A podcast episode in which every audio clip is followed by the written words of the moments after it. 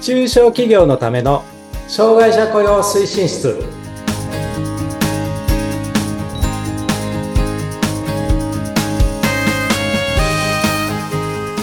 皆さんこんにちは障害者雇用推進室長の木下文彦ですそしてインタビュアーの村山彩乃です。本日もよろしくお願いいたします。よろしくお願いしますさて、木下さん、今日ははい1111、1月11日ですね。おおなんか数字が並んでますね。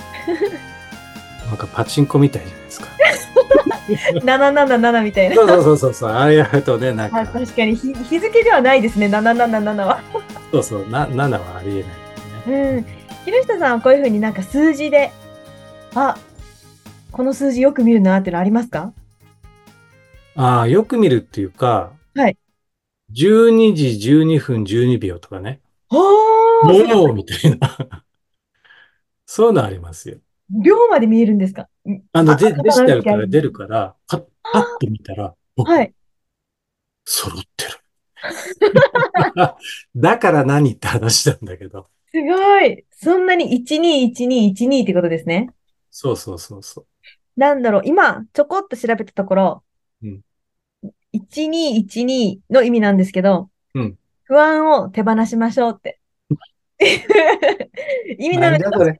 その文字を、数字を見たとき、木下さん、ちょっと何か、 どうしようかな。あの、日々不安に苛まれているので。あ、なるほど。まあまあ、いいんだよ、リラックスして、みたいなああ、意味で、数字見たりもしますよ。あったりもしますなるほど。そやっぱなんかちょっと意味ありますね。なんかそれの例で12っていうのを出すっていうのがね。なんかそうですよね今の私の心持ちを表しているようで。う。ちょっとあるかもしれない。弱いか そうということで今日はね、は111なので、皆さんも、はい111の意味、新しいことを始めるのにもいいそうなので、ああ、それ前向きでいいですね。ね、参考にしてみてくださいこ。っちだな。はい。はい。 さてさて、それでは今回、は第29回目となります。はい。はい、早速、えー今日が分かれば安 心。そう、ああ、さっきね、12で不安とか言って ね。あそうですね。真逆じゃないで。ちょっと振り、振りがあまりにちょっとあれでしたね。もうちょっと考えればよかったね。まあいいや。はい。あのね、分かれば安心っていうのは、はいえっとこれもね、ふこれもっていうか、あの、二つの意味があってですねうん。えっと、しょ障害を持ってる社員さんも安心だし、それを受け入れる職場の人も安心ですよっていう意味合いで、分かれば安心っていうね、今日のテーマです。うーん。で実際にね、えっと、採用しましたと、内定出して来てくれることになりました。で、配属部署も決まりましたっていう時に、もう一度、もう一度っていうかな、えっと、い以前に、えっと、社内理解でい研修しましょうねって話をしましたけど、その時に、あの、担当部署、受け入れ部署の研修も必要ですよってお話をしたんですけど、うんそのことにあたりますね。まあ、研修というか、周知するっていうか、はい。まあ、研修みたいなことしてやった方が本当はいいんだけどね。うんうん。どういうことかっていうと、あの、配属して迎え入れる人の、まあ、業務上のね、特性をみんなでちゃんと共有しておきましょうっていう話です。内容とか、範囲とか。で、3つありましてね。1つが、業務特性を会社から、えっと、受け入れる部署の社員さんに伝達するっていうこととうん、 2つ目が、指示法、指示の方法、業務指示の方法を周知するっていうことですね。うん大事ですね。はい。で、えっと、三つ目がね、えっと、開示範囲を確認しとくってことです。これ会社から今度入社する障害を持っている方に、ちゃんと確認を取ってくださいねっていう話です。ああ。はい。なるほど。で、えっと、じゃあ一番目のね、業務特性の、あの伝達っていうことですけど、えっと、こう、今度こういう方が来ますよっていう時に、はいえっと、できることとか苦手なことみたいな感じでお伝えするのがいいのかなっていうふうに私は思っています。うん。あのー会社の規模感によりますけど、えっと、私が以前勤めていた会社は、障害者社員さん用の、えっと、なんていうか、職務区分っていうか、がある、あったんですよ。だから、その職務区分の人がく、まあ、発令の時にね、この職務区分の人ってわかるんで、それわかると、ああ、障害を持ってる方だなっていうのはわかったんですけどね。会社によっては、えっと、別にそういうのが特別ないっていうところもあると思います。で、その時に、わざわざ、この人は、えっと、こういう障害の診断名で、あの、障害の程度、2級ですとか3級ですっていうのはね、ちょっと良くないよって話ですね。あの、そんなことではなくて、えっと、どういうことができてて、どういうことに苦手意識のある人ですっていうふうに言っといた方がいいかなっていうふうに思います。そうですね。はい。程度を言われても多分わからない。なんか。そうなんです。で、あの、障害名も言ったって、えっと、はっきり言って人によっていろいろ特性が違うので、うん、あの、ドンピシャで当てはまらない場合もあるので、はい、それよりは、まあ、常日頃、あの、私は皆さんに、あの、お伝えしてるんですけど、その人そのものを見てくださいってことです。人としてちゃんと向き合ってみてくださいってことです。障害の名前に向き合うんじゃないんですよってことです。はい、そうですね。そういうことがとても必要ですっていうことと、あと、まあ、あの、合理的配慮ですね。必要な配慮はどういうことなのかっていうのをちゃんと周知しておいてくださいっていう話。それをちょっと伝えておいてくださいって話ですね。で、次に業務指示の方法を周知するんだけど、これはちょっといろいろあるので、また、あの、えっと、この後話しますけどね。また別に時間をとって。はいで、あとね、開示範囲を確認してくださいってことなんですけど、えっ、ー、と、今お話ししたこととちょっと被るんですけど、うん、配属先の職場で、どの範囲まで、そういうね、障害名とか、障害の等級について共有するのか、開示するのかっていうのを、ご本人に必ず確認してくださいって話です。大切ですね。はい。あの、人によってはね、いや、いいんですよって職場全体に言っていただいて構いませんよっていう人もいらっしゃるし、はい、あの、できればね、業務で付き合う、付き合いが出る人だけにしといてほしいとか、まあ、その障害の名前を言うのか言わないのかも含めてですよ。うんうんうん、あの、ちゃんと確認をとって、特に障害名とか、あの、障害の等級を言うときは、明確に本人の同意を取っといてくださいって話です。で、なぜこんなことを言うかっていうと、アウティングっていう言葉知ってます初めて聞きました。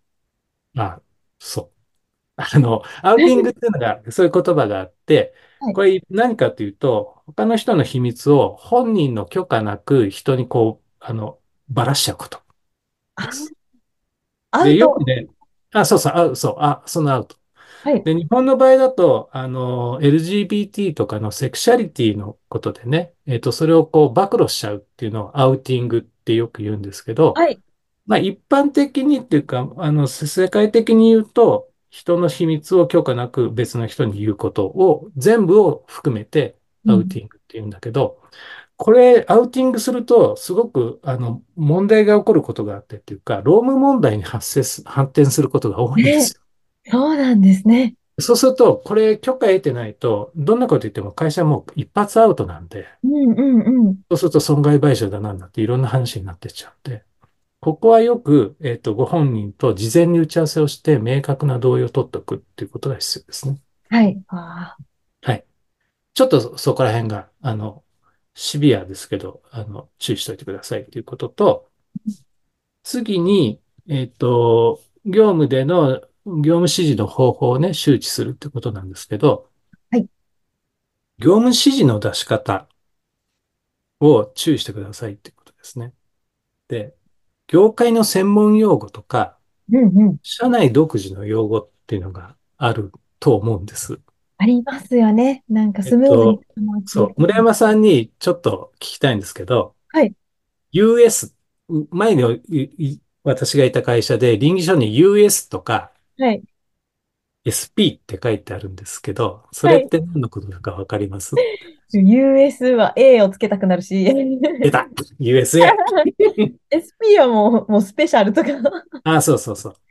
これね、前の会社では、U、US ってユーザー、顧客のことをユーザーって言ってた。ユーザーああ、うん、SP っていうのはサプライヤーで、えっと、物を売ってくれる人、卸業者さんみたいな一言をサプライヤーって、その会社では呼んでたんだけど、わああ、かんないでし。しょいいですねこ。ういうことがあるので、こういうのはちゃんと、あのー説明っていうか紙に落としといてねっていうことと、うんうん。指示はね、明確にしてほしいんです。あれ、それ、これとか、いい感じにと か、適当にっていうね、指示はダメですよって話と、うんほうれん草のタイミングね。うんうん。こういう状態になったら報告してくださいとか、何時になったらどういう状況か報告してくださいと明確に伝えてほしいんです。あーなるほど。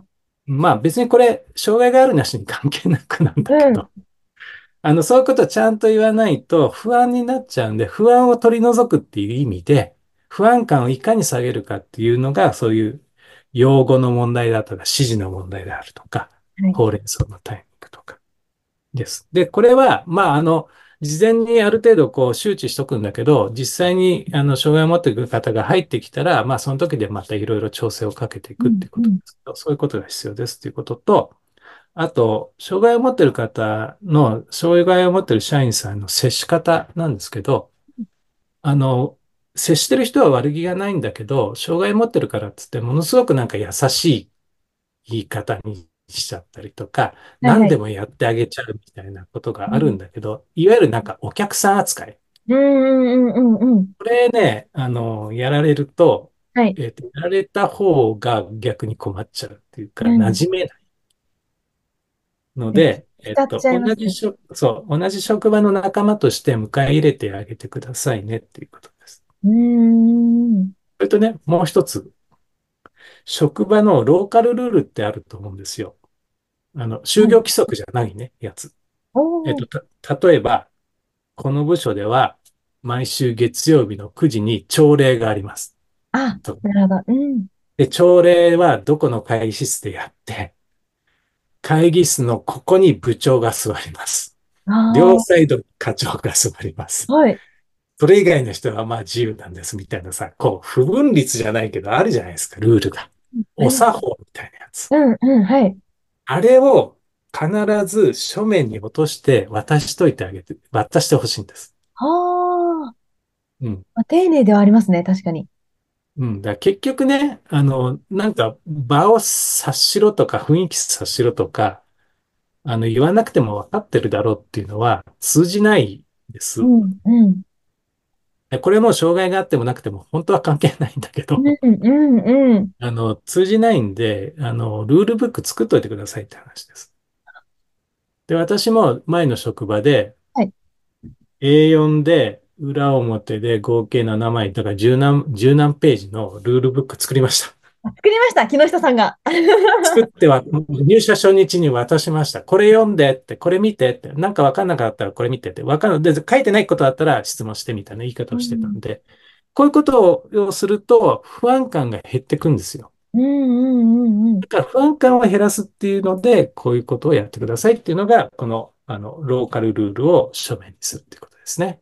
文字にしてるとね、いつでも自分のタイミングで見返せますからね。そうなんです。そこがとても大切なんです。そうしかも、その指示の出し方で思ったのが、いい感じにとか、適当にって、感覚違うじゃないですか、言う、言そう側と言われた側って。そうね、これ誰でも結構不安になるというか、え、これでいいのどこまでやればいいのどこまで、なんかまた細かくしすぎたら、ね、遅いって言って怒られる 人が。そうなんですよ。だから、それ不安でしょうん、ね。だから職場の不安は、あの、なるべくなくし、していきましょうよっていうね、うんいうことうんなんです。なんかやっぱ改めて職場の体制というか、仕組みというか、そうですね。お願いしてますね。はい。はい、ということで今回は、まあ、つまりは分かれば安心。本当にテーマまとめると。はい。。分かるように書面にしたり、みんなに周知をしたりと。はい手にいろいろ準備していくと、お互いに気持ちよく。そうです。お互いに気持ちよく働くっていうのがね、テーマですから。はい。